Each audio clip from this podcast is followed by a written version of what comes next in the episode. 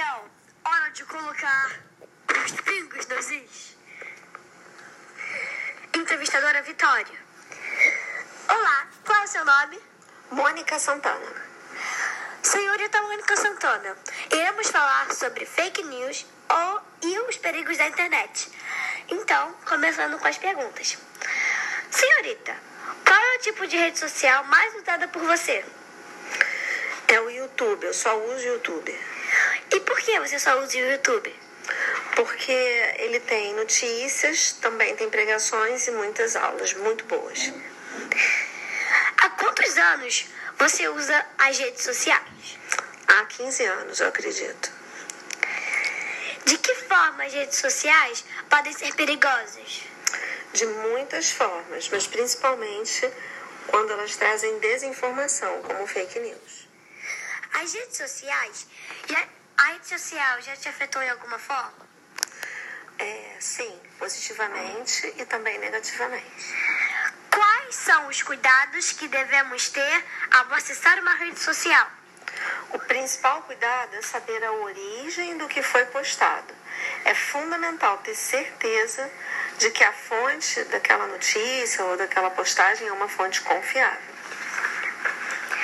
Você acha que a rede social pode trazer algum tipo de vantagem para a sua vida ou para a vida alheia?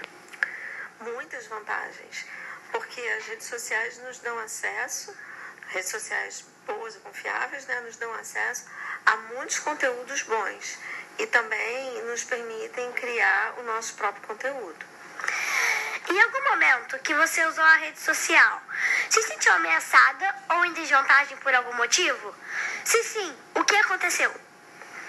Isso já aconteceu comigo sim, quando eu li uma postagem que criticava cristãos e eu respondi. E aí eu fui muito atacada, fui xingada por outros usuários que estavam lendo aquela mensagem também. Daqui a 20 anos, como você se vê nas redes sociais? Em 20 anos eu com certeza continuarei sendo uma usuária das redes sociais que com certeza estarão muito diferentes do que estão hoje em dia. Quantas horas por dia você passa usando as redes sociais?